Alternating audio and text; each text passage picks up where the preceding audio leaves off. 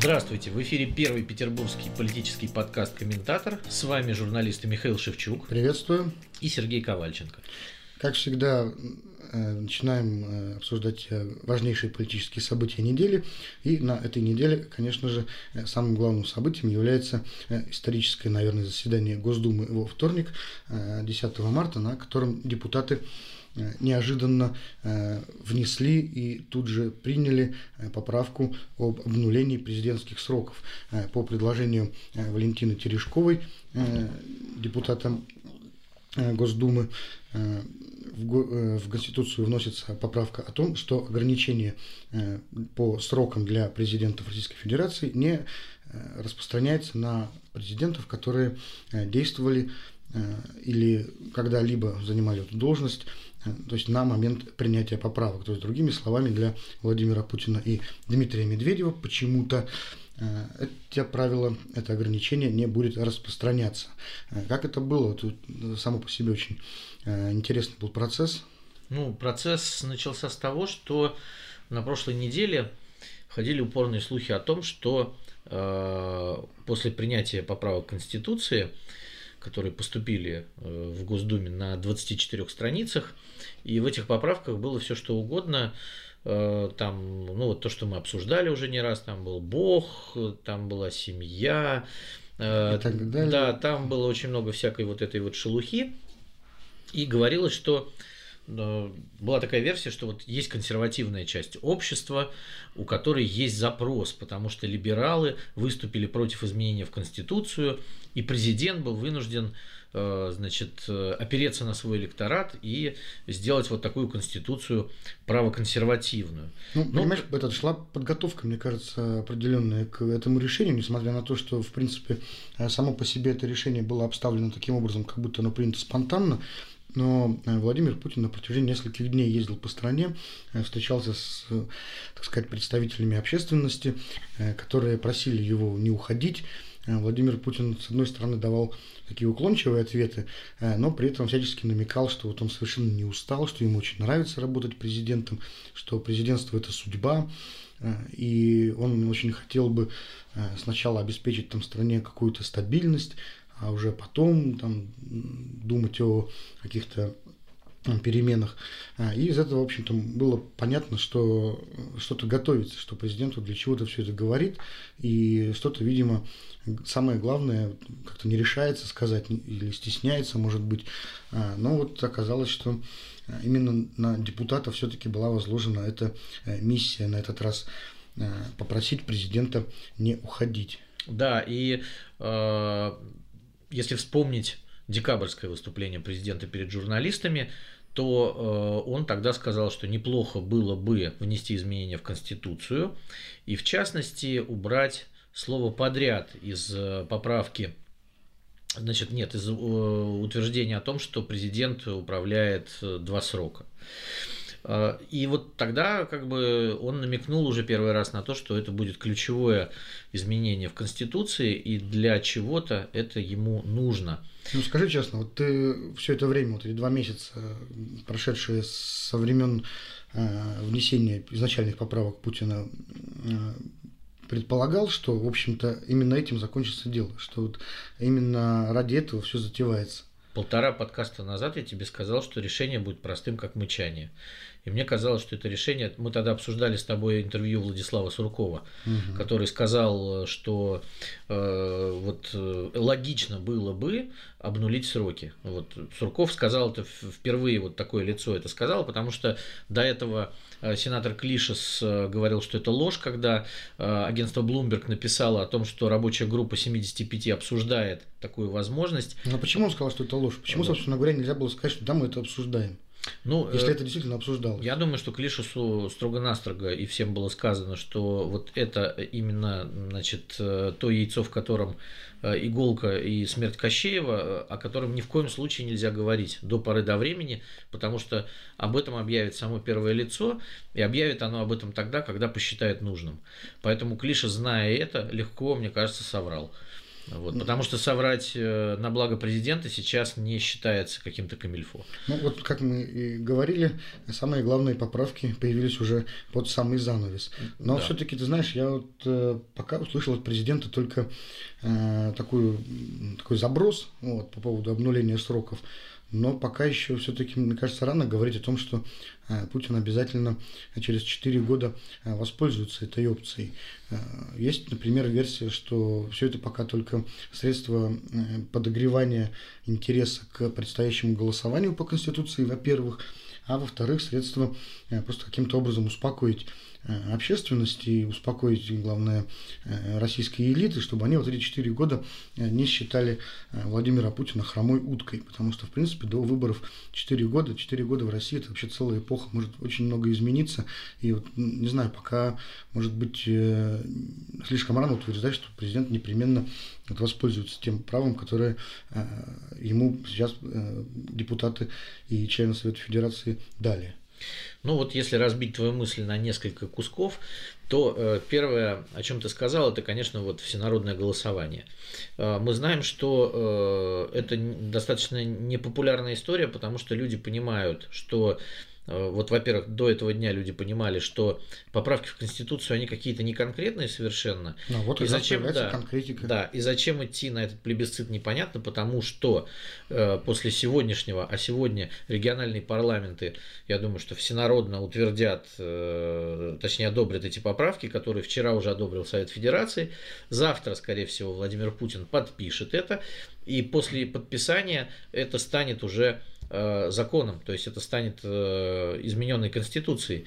Поэтому люди не понимали, а зачем мы пойдем голосовать, если и так уже все будет сделано. Сейчас, на самом деле, вот сейчас то, что произойдет, 22 апреля, мы будем иметь плебисцит, Подожди. о доверии Владимиру Путину. Подожди, подожди. Мне Значит, кажется, главный Путин... вопрос этого плебисцита. Хотите ли вы, чтобы Владимир Путин остался с нами после 2014 года на посту президента? 24 года на посту президента Российской Федерации.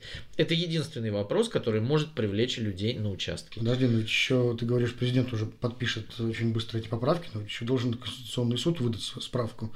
Ведь президент, выступая в Госдуме с трибуны, э, говорился, что э, все-таки сначала должно последовать э, соглашение вернее, не соглашение, а решение Конституционного суда о том, что такой механизм вообще возможен. И только вот якобы при этом условии он вообще, в принципе, не против. То есть мы, в общем, скорее всего, можем с большой уверенностью сказать, что КС под руководством Валерия Зорькина Э, такое решение примет, хотя, конечно, ему придется для этого очень сильно раскорячиться, э, потому что мы как-то в одном из э, первых еще выпусков осенью говорили о том, что такой вариант возможен, но КС вообще-то в 1999 году уже выносил такое решение по поводу Бориса Ельцина, и тогда он остановил, так сказать, заблокировал возможность Ельцина идти на третий срок, именно потому что по смыслу, когда он избирался на второй срок, это было Э, подано и воспринято как именно второй срок э, сущностно, вот по сути. И тот факт, что там момент избрания его на первый срок действовала еще другая конституция, э, ничего не отменяет. Вот. Была воля народа, и э, ей нельзя противоречить. Сейчас Конституционному суду придется вот как-то совсем уже встать на голову, чтобы объяснить, что э, сейчас вот все как-то по-другому. И при этом ведь Путин, выступая, опять-таки кинул э, эту вот удочку, наживку для КС, прямо пояснив, что мы сейчас не принимаем новую конституцию, а прямо принимаем поправку к старой, и об этом нельзя забывать. То есть он фактически открыто сказал, что э, на самом деле никаких э, законных обоснований для того, чтобы обнулять президентские сроки, на самом деле это нет. Нет, ну, во-первых, давай так. В Конституции, которую, значит, поправка к Конституции, которую завтра подпишет Владимир Путин, будет сказано, что э, Конституционный суд э, сокращается до 11 человек, а назначать этих 11 человек будет Владимир Путин. Поэтому я думаю, что с такой прекрасной палкой Валерий Зорькин и товарищи уж как-нибудь раскорячатся, придумают. Ну, да, мне кажется, вот. сначала Если... должно последовать их решение, а уже потом подпись. Ну, ничего. Иначе, иначе как это не, э, ну... как он подпишет поправки, которые э, сам же э, назвал Э, требующими дополнительного аудита. Нет, ну видишь, Владимир Путин не делает ничего, э, чтобы э, не было утверждено, потому что вряд ли они, когда начинали вот это, запускали этот процесс э, во вторник, думали, что а вот у нас Конституционный суд возьмет и взбрыкнет вдруг против наших, нашей воли. Э, посмотри, как вел себя парламент во вторник, да, когда они вели себя просто как гутоперчивые мальчики, которые были готовы на все. Ну и реально все и делали, да. Но мне кажется, что, кстати, вот. мне показалось, что сценарно э, получилось очень символично э, предложение об обнулении президентских сроков э, со стороны именно вот Валентины Терешковой, первого космонавта, э, женщины в космосе. Вот это же можно сказать, ходячая память предков. Вот, то есть вот, фактически... Которая завещала нам Бога, кстати, и которая Бога нам завещает еще на 16 да, лет. Да, она же вот, э, вот эта женщина высокая, уже тоже за 80, 83 года. 83 года, понимаешь, она стояла на трибуне с Хрущевым, она стояла на трибуне с Брежневым, она обнималась там и с Горбачевым, и с Ельциным, и с Путиным, и с Медведевым. С кем все, не все, все они вручали ей медали. То есть она э, как раз вот символизирует, в общем-то, э, вот эти новые поправки в Конституцию, э, поскольку она и есть вот символ этого правопреемства СССР, символ вот этой памяти предков. Она ведь больше 20 лет работала советским депутатом Верховного Совета СССР. И сейчас, вот, понимаешь, она когда выходит на трибуну и говорит, слушайте, вот что вы тут крутите, мудрите, какие-то искусственные конструкции, городите, э, знаешь, такое ощущение, что просто вот действительно какой-то э, живой символ СССР такой вот выходит на трибуну и просто всем этим э, мальчикам, ну, таким, в кавычках, конечно, мальчикам, но в политическом смысле, да, говорит, слушайте, чего вы тут какой-то ерунды без нас нагородили? Все, вот мы вернулись, давайте вот, вот ваша конкуренция какая-то, сменяемость власти, разделение властей, о чем вы вообще? Что это за мудреные искусственные конструкции? Надо здесь крутить ничего. Вот в мое время. Вот в мое время. Да, вот, хорошо же было, да. Вот, человек правит, пока не помрет. Помрет, избрали следующего. Что вы здесь городите? В кругу избрали, кстати, да. И вот это очень символично, понимаешь, что именно такому человеку доверили э, вот это вот э, предложение сейчас. То есть она фактически, э, так сказать, символично передает эстафету от, от советского прошлого нашему как бы будущему которые, в общем-то, если присмотреться, на самом деле вполне себе прошлое. Ну да, но и, кстати, Терешкова э, на трибуне выступая была одета в звезду Героя Советского Союза, что она делает, в общем, не всегда. Да, это тоже такой символичный жест был. Э, но э, я смотрел трансляцию заседания, э, Вячеславу Володину пришлось так сказать, э, довольно ласково ее понуждать к тому, чтобы выйти на трибуну, потому что Терешкова сначала пошла по коридору, потом пошла обратно, и вот э, Володин с трибуны говорит, вот у нас Валентина Николаевна вышла, и ой, куда же она пошла обратно там, ну вы же хотели выйти на, на трибуну, ну скажите нам что-нибудь. Что у нее в последний момент э, возникли какие-то борения внутренние? А, мне кажется, да, то есть вот это было видно на самом деле, что вот это не был такой твердый чеканный шаг э, советской ткачихи, которая шла обличать мировую закулису, а она посередине что-то там замешкалась, потом пошла обратно к своему месту, и вот Володину пришлось сказать, ну вы же там хотели, и идите, идите, идите, идите, да, да, вот, вот именно так, идите, идите. И вот она пришла, ну там она уже себя поборола как бы на трибуне. Ну, да, вот, да. какой опыт все Да, председателя Союза советских женщин. И, э, в общем, сказала все, что, все, что нужно. То есть у нас получается, что, ну, тоже символично, что две Валентины, Терешкова и Матвиенко, потом Совет Федерации, э, утверждал это все. То есть вот у нас, э, так сказать, двумя, двумя Валентинами Владимир Владимирович Синен Э, Может желание загадывать. Да, кстати, да. Ну, По, принципе, да. Я думаю, что он Поправка уже... прошла между двумя Валентинами. В общем-то, он его и загадал, собственно, и тут же оно и исполнилось. И одним Вячеславом, да, да. И, да, и Владимир может, может загадывать желание. То есть все я, эти люди. Ну, загадал, и оно тут же исполнилось.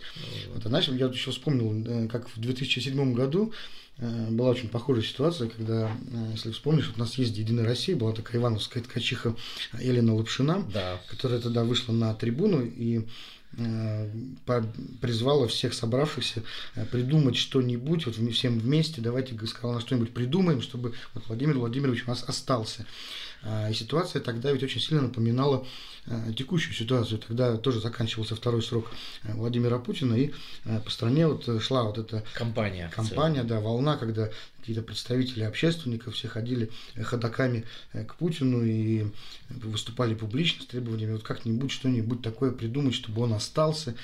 И в Госдуме многие поддерживали эту историю. Я помню, вот Сергей Михайлович Миронов тогда прямо подскакивал вообще, кричал, что мы должны сделать вообще все, что угодно, чтобы Путин э, остался на третий срок.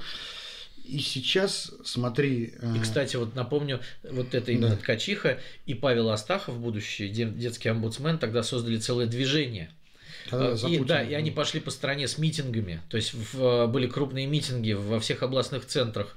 Ездил лично Астахов, лично этот Качиха, и они говорили толпе, что Путин должен остаться. То есть вот был, был прям вот... И, и потом уже они шли к Москве, с Дальнего Востока к Москве с этими митингами. Ну, практически, вот да. как, как, видимо, воображая себя каким-то ополчением Минина и Пожарского, да, который да, идет в Москву спасать, да, Кремлю, спасать да, э, да, от поляков вот Русь. Да. И вот смотри, какое интересное получается историческая рифма.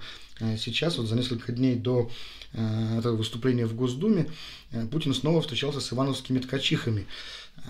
И эти ткачихи, работницы Ивановского парашютного завода, как раз снова просили его вот что-нибудь придумать, чтобы остаться на этот раз они уже, видимо, понимали, что обращаться нужно непосредственно к первому лицу, не выступать на никаких съездах, а обратились непосредственно к нему. То есть вот придумайте что-нибудь, говорили они, чтобы остаться. Вы же видите, что народ этого хочет. Я, интересно, да, этот э, какой-то вот странную э, слабость испытывает э, Кремль именно к ивановским ткачихам. Не только. Вспомни последний его поход в президенты, когда Владимир Владимирович расчувствовался и на сцене ДК Горьковского автозавода сделал заявление о том, что он пойдет в президенты. Вот когда его рабочие спросили уже. И это такая тяга, мне кажется, к советским традициям, потому что Э, апеллирование к мнению трудящихся, это была такая стандартная история, ходульная, которую использовали все советские руководители, и э, все делалось по просьбам трудящихся всегда. Да. Мы, мы же ничего не делали сами, мы по просьбам трудящихся там вводили войска в Афганистан, э, поднимали цены по просьбам трудящихся, там, выгоняли врагов по просьбам трудящихся, там, ну, все, все это делалось именно по просьбам трудящихся и там, рабочей молодежи. И, и Владимир Путин, мне кажется, вот э, прибегает к аналогиям из своей молодости. И он же, ну, и как-то ему, мне кажется, неудобно сказать, что да, я это буду делать, вот единолично. А нет, э, получается так, что вот рабочие Горьковского автозавода говорят, Владимир Владимирович, ну когда же ты уже нам скажешь, ну не томи ты душу, да, когда ты пойдешь президента еще раз. И он, расчувствовавшись, там чуть ли не слезу пуская, говорит, да, вот вот кто бы спросил другой, вот может быть и не сказал бы, но вот вам скажу. И опять же ткачихи, да. Вот, вот. Ну вот мы опять, понимаешь, как бы да. получается сделали круг и вернулись в 2007 год. И как бы начинаем опять заново. 13-летки у нас такие. Вот Путин сказал, что нам, у нас должна быть эволюция. И вот мы как-то вот эволюционировали. У нас вот была, смотри, в 2000 году был Путин, а в 2020 году уже Путин. Это вот эволюция такая. Вот и Валентина Терешкова, это венец этой эволюции вместе с ивановскими ткачихами. И теперь мы будем эволюционировать дальше. Через 20 лет у нас опять будет Путин. Вот следующий этап эволюции. Нет, ну видишь, некоторые политологи московские, они даже придумывают конструкции там Путин 2.0, а сейчас надо, надо будет придумать конструкцию Путин 3.0. То есть Я вот предлагаю они... лучше Путин 86. Э, э, Путин, Путин 86, да, как да. это, спортлото 83, ну, да. правильно, вот по количеству лет, когда ему, сколько ему там наступнет уже.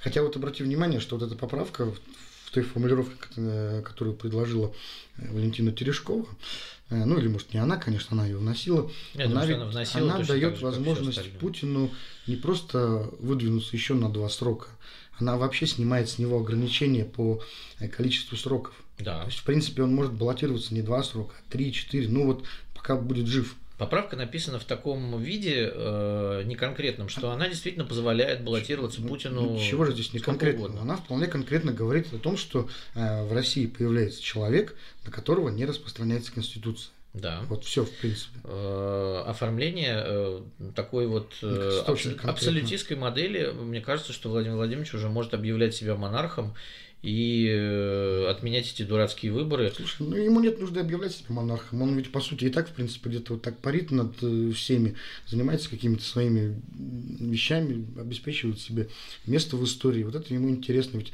обрати внимание, как, например, э, ведет себя верховная власть, в частности, лично Путин, ну, в последние дни. В дни, когда, в общем, вокруг творится довольно много всего интересного, турбулентного, важного, рискованного. Да?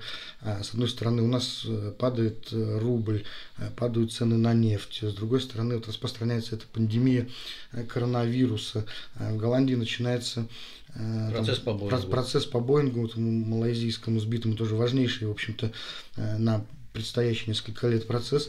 Вот. А Владимир Путин как будто бы вот не замечает всего этого. Продолжают э, выходить выпуски этого передачи «20 вопросов с Владимиром Путиным», где Путин вот сидит и рассуждает опять про какие-то свои исторические э, вещи, вещи, да. вещи, которые ему интересны, там что-то про мюнхенские сговоры, вот. Про поляков, которые про начали поляк, Вторую мировую вот, войну. Это вот ему интересно. Понятно, как бы, с одной стороны, что сценарий, график выхода всех этих передач был там заранее запланирован, но как бы э, все эти процессы накладывают, накладываясь друг на друга, создают такой странный эффект, как будто вот вокруг что-то вот происходит, такой вот день Помпеи, вот, а посреди этого великолепия сидит такой вот э, дедушка, да, и что-то там на заваленке рассуждает про какие-то свои, свои миры, там где-то вот он там до сих пор спорит с Черчиллем, вот, до сих пор там восхищается Рузвельтом, где-то вот у него... Сталином. Да, что-то вот ему это вот важно про Мюнхенский сговор вот поговорить до сих пор. Знаешь, это мне напомнил, напомнил э, такого персонажа. У Шолохова в «Тихом доне» есть такой дед Гришак. Ну, второстепенный персонаж, очень древний дед, вообще очень дряхлый, глухой абсолютно. Он появляется на свадьбах, в других вот массовых сценах, и его роль вот в том, чтобы как сказать, э, символизировать как раз память предков. Память, память предков, да. Да, вот он сидит там да. и уже, в общем, слабо отражает действительность, и о чем бы с ним не начали говорить, он начинает вспоминать, как он там в русско-турецкую войну там какую-то дремущую где-то воевал, атаковал там кого-то, это осады какие-то у него были, вот. И в конце концов него там уже машут рукой, там, а он, знаешь, уже даже с ним никто не разговаривает, он сразу рядом бубнит про свои русско-турецкие войны. И вот примерно такой же уже дед Гришака сидит, и вот что-то там бубнит, там, а вот в 1939 году в Чешинской области Чехословакии это что творилось, сейчас я вам расскажу. Потом, допустим, с коронавирусом там, что будем делать? Да, ФСБ там это разберется, там, вы лучше вот про Мюнхенский сговор, я вам расскажу, вот это все. Вот, вот ему, ну, где-то вот в этом мире, понимаешь, он живет там где-то вот с Рузвельтом и Черчиллем до сих пор там разговаривает. Э, хорошо бы, если бы он был просто пенсионером, а э, тогда бы эти все разговоры были разговорами, а так получается, что именно этот человек э, руководит, определяет нашу жизнь, меняет нам законы, по которым мы живем, делает, так сказать, диктует нам свою волю. И, эм, ну, как бы, с одной стороны, конечно, это смешно, с другой стороны, э, он ведь будет и дальше это делать. Э, то есть, вот... Ну, а что он будет делать? Я не знаю. Мне кажется, его роль этот, уже сейчас становится, в общем, символичной. И чем дальше, тем больше символичной она э, будет становиться. Ведь если вспомнить, например, кризис, скажем, 8-9 годов, я прекрасно помню, что тогда власти и Путин лично, они довольно активно реагировали на происходящее, выступали, Э, проводили какие-то мероприятия, предлагали э, программы действий. То есть, ну, вот было видно, что люди следят за ситуацией, Путин, в частности, следит за, ситуацией. Конечно. Ему это интересно, важно. А сейчас э, ну, примерно то же самое происходит, тоже какие-то обваливаются рынки, а мы почти ничего не слышим из Кремля на эту тему. Значит, нам как бы предлагают ограничиться какими-то скромными такими релизами из серии «У нас все хорошо». Центробанк все под контролем, у правительства все под контролем, ну, все нормально будет. Ну вот и мы как бы должны просто в этом поверить и все. Нет, но тут еще есть такой момент, что вот этот э, кризис создан, конечно, он э, там, не, не обошел коронавирус, потому что после того, как Китай перестал производить, да, во всем мире посыпались э, производства, и потребление нефти снизилось. Но с другой стороны, э, то, как вот это происходило и то, как вела себя российская делегация на переговорах с ОПЕК+, конечно, вызывает большие вопросы, когда как пишет Рейтер и Блумберг, посреди переговоров в пятницу министр значит, энергетики Александр Новак и российская делегация просто встали, повернулись попами к шейхам и ушли. Вот, то есть там стоял вопрос о том, продлевать соглашение о сокращении добычи нефти э, с 1 апреля или э, не продлевать его, там можно было, конечно, не согласиться с людьми, но вести себя настолько невежливо и э, каким-то образом пытаться свою позицию в общем, довольно шаткую продвигать, вот мне лично довольно странно. То есть вот я, например, надеялся всегда, что там наши министры, они все-таки обладают некой информацией, которая позволяет им быть адекватными, да, там, ну, то есть министр Новок, он, э, ну, как бы его называют там э, человеком Игоря Сечина, да, но все-таки это он занимает эту должность, и он принимает решение. И он знает размер стабилизационного фонда Российской Федерации, там, э, который составляет где-то около 160 миллиардов долларов, а у шейхов триллион долларов. Вот, э, значит, э, у шейхов население куда меньше, чем у нас, и нефть добывать им проще, и, и она легче и дороже, чем наша, потому что из нее можно сделать больше бензина. И у них нет такого количества социальных обязательств. Совершенно верно. А у нас все это есть. У нас старые месторождения советские, которые обводнены. То есть мы на самом деле находились-то не в очень сильно выигрышной позиции перед шейхами. Но при этом, э, ну вот я не буду там говорить, как, ну вот Ходорковский сказал по этому поводу очень очень правильно, наше рукожопое правительство. Ну, потому что они действительно повели себя как абсолютно неадекватные дети. А мне кажется, что они повели себя как раз логично в рамках своей собственной логики. Потому что вот в советское время СССР входил в ОПЕК? Нет. Нет, не входил. Значит, если мы правоприемники СССР, значит, нам ни в кой ОПЕК входить не надо, а надо сидеть, вот окуклиться, закольцевать вокруг себя время, Э, то есть переместиться опять в какие-то 50-е годы, и вот торговать нефтью, вот как, э, ну, как можем, вот так и торговать, всяких там опеков и прочего. То есть в данном случае, как раз, мне кажется, все здесь достаточно э, стройно складывается в одну картинку. Ну, с одной стороны, да. Нам, нам предки разве завещали торговать с арабами? Ну, предки нам завещали национальную валюту, рубль, да, который в советское время был достаточно крепким, хоть на него было и нечего купить. Вот, но э, я не знаю, может быть, э, Игорю Сечину, которого называют бенефициаром всей этой истории, Э, вот вообще наплевать на национальную валюту, да, как она будет выглядеть. Я думаю, что у него самого вот очень много национальной валюты. И не национальной, кстати, тоже. Я думаю, что у него не национальная валюта, потому что, ну, вот после, опять же, понедельничного обывала, и, кстати, сегодня утр... утреннего, потому что, ну, Россия она не сделала никаких выводов из пятничных переговоров, и сегодня утром уже вот по последним данным э, уже Объединенные Арабские Эмираты и Оман тоже сказали, что они будут продавать нефть э, к рынку с дисконтом в 6 долларов. И что будет делать Россия, вообще непонятно. И наша валюта опять пошла вниз. Э, вот, то есть какая-то вот я не знаю, вот я не могу подобрать слово для этого, да, а, Почему, откуда такая уверенность в собственной охренительности? Ну как откуда? Мы же государство образующий народ теперь. У нас есть память предков, идеалы, вера в Бога, Валентина Терешкова, Ивановские ткачихи. Разве с такими людьми вообще можно вот проигрывать? То есть сказку о рыбаке и рыбке все уже забыли? Видимо, да. Да что, старуха договорилась как бы. Вот. И где она оказалась в самом конце? Ну, я просто думаю, что это не входит в систему ценностей Кремля сейчас. Почему? Великий русский э, Александр ну, Сергеевич Пушкин, в общем, написал хорошую сказку. Нет, ну я говорю про вот. Это благополучие, благосостояние. Ведь э, благосостояние, в общем, никогда не входило в какие-то отличительные черты российского менталитета.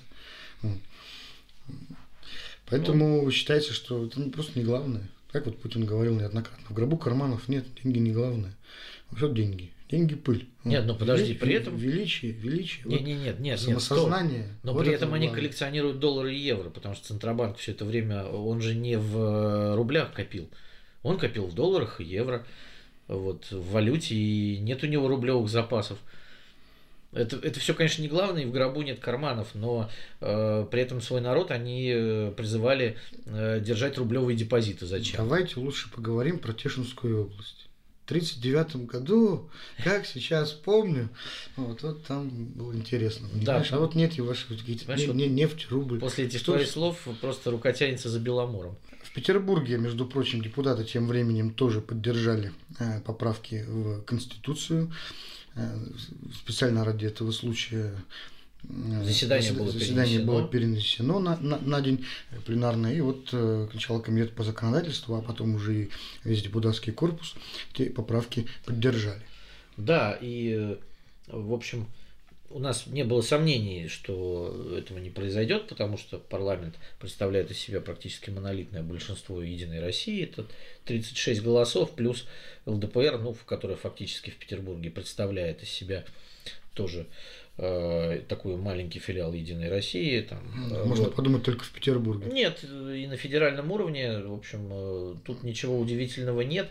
Вот интересно, как спикер ЗАГСа Вячеслав Макаров обосновал принятие поправки в основной закон страны. Он сказал, что это делается потому, что в обществе российском обозначился запрос на перемены.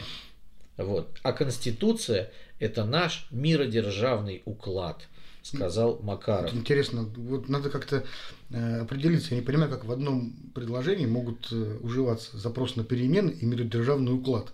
Потому что как раз миродержавный уклад символизирует отказ от перемен и верность, так сказать, консервативным традициям тысячелетним каким-то.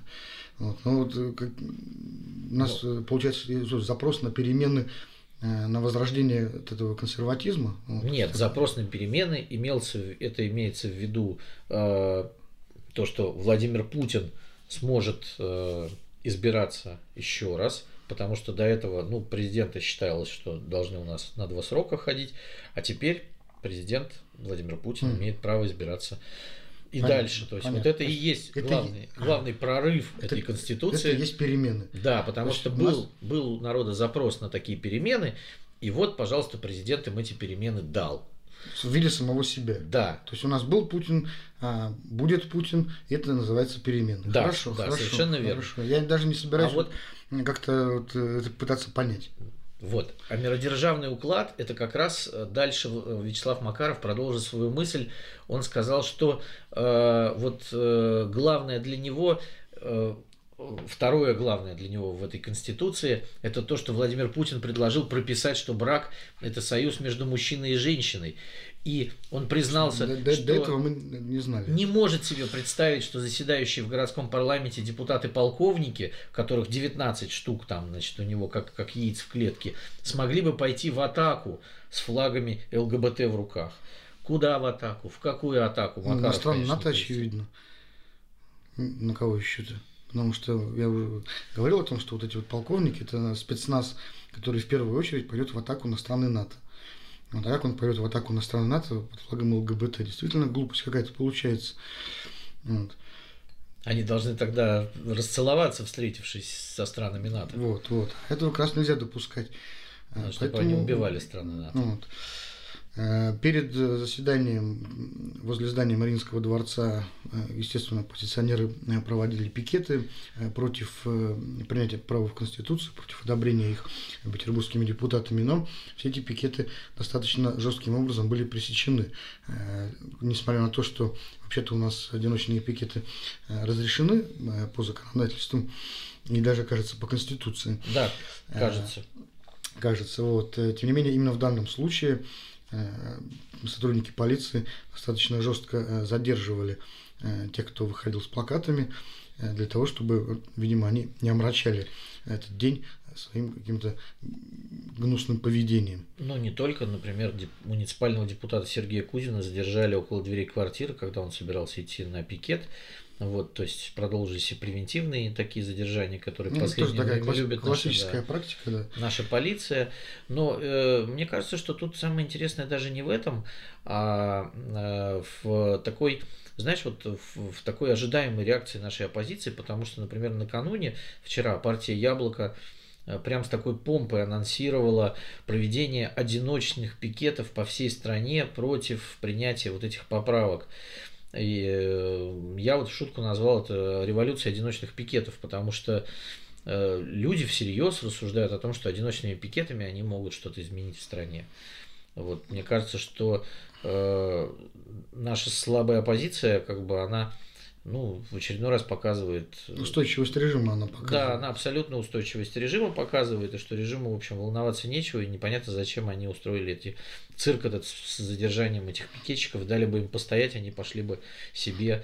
Вот э, некоторые, например, сегодня продолжают э, обсуждать такие важные вещи, как велодорожки, и там еще всякие вот эти вот урбанистические штуки, да. То есть вот они погружены в этот свой мир.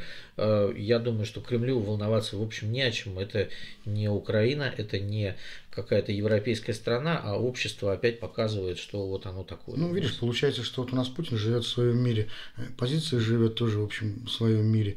Мы все живем в каких-то параллельных мирах в России. У нас вот есть несколько Россий, понимаешь, одна где-то там на геополитическом уровне, даже уже заоблачном, вот, решает какие-то вопросы. Другая Россия там велодорожки практикует. Э, а пересечений между ними, в общем-то, нет. И даже не совсем понятно, каким образом они могут возникнуть, эти пересечения. Потому что эти миры друг другом даже не интересуются, по большому счету.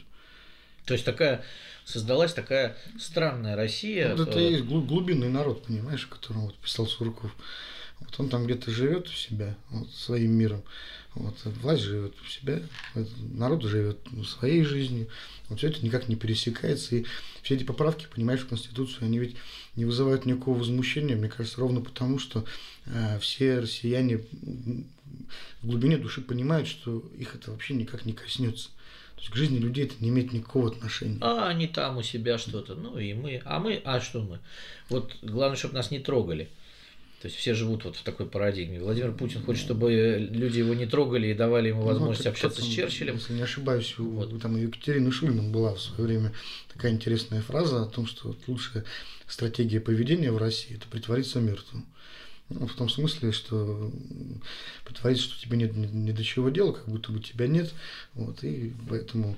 Ты можешь комфортно жить в таких ну, условиях. Ну, относительно комфортно, вот, ну, по крайней мере, не знаю, тебя, может быть, действительно не будут там как-то физически трогать, то есть, ну, в том смысле, какой вкладывался вот понятие там, в 30-х годах 20-го столетия. То есть мы дошли уже до такого аморфного состояния. Ну, в принципе, я с Екатериной Шульман в этом абсолютно согласен, потому да. что э, если ты ни, никому не заметен, ведешь какой-то такой свой образ жизни э, в районе дна, как бы, ну и почему нет? И тебя тронут только если ты перейдешь кому-то дорогу и насолишь начальству, а если ты этого не делаешь, то зачем ты нужен? Ну да, в общем, самое главное, чтобы у нас в обозримой перспективе не становилось все больше и больше начальства, и, соответственно, все меньше и меньше дорог, по которым можно ходить э, без риска э, их кому-то перейти. А это так и будет, потому что все больше детей э, поступают в военные училища, все больше детей мечтают стать чиновниками и государственными служащими, все больше бизнесов уходит под госкорпорации, поэтому вот мне кажется, все-таки это все ну, идет вот, именно ну, по этому пути. Вот еще один ответ на твой вопрос, каким образом э, все это будет происходить в будущем. Ну, на этом, очевидно, нам пора закругляться на этот раз. Э, увидимся, как всегда, через неделю. Напоминаю по традиции о наших э, группах в Телеграме и ВКонтакте. Комментатор, нижнее подчеркивание, FM. Вступайте для того, чтобы не пропустить новых выпусков. До свидания. До свидания.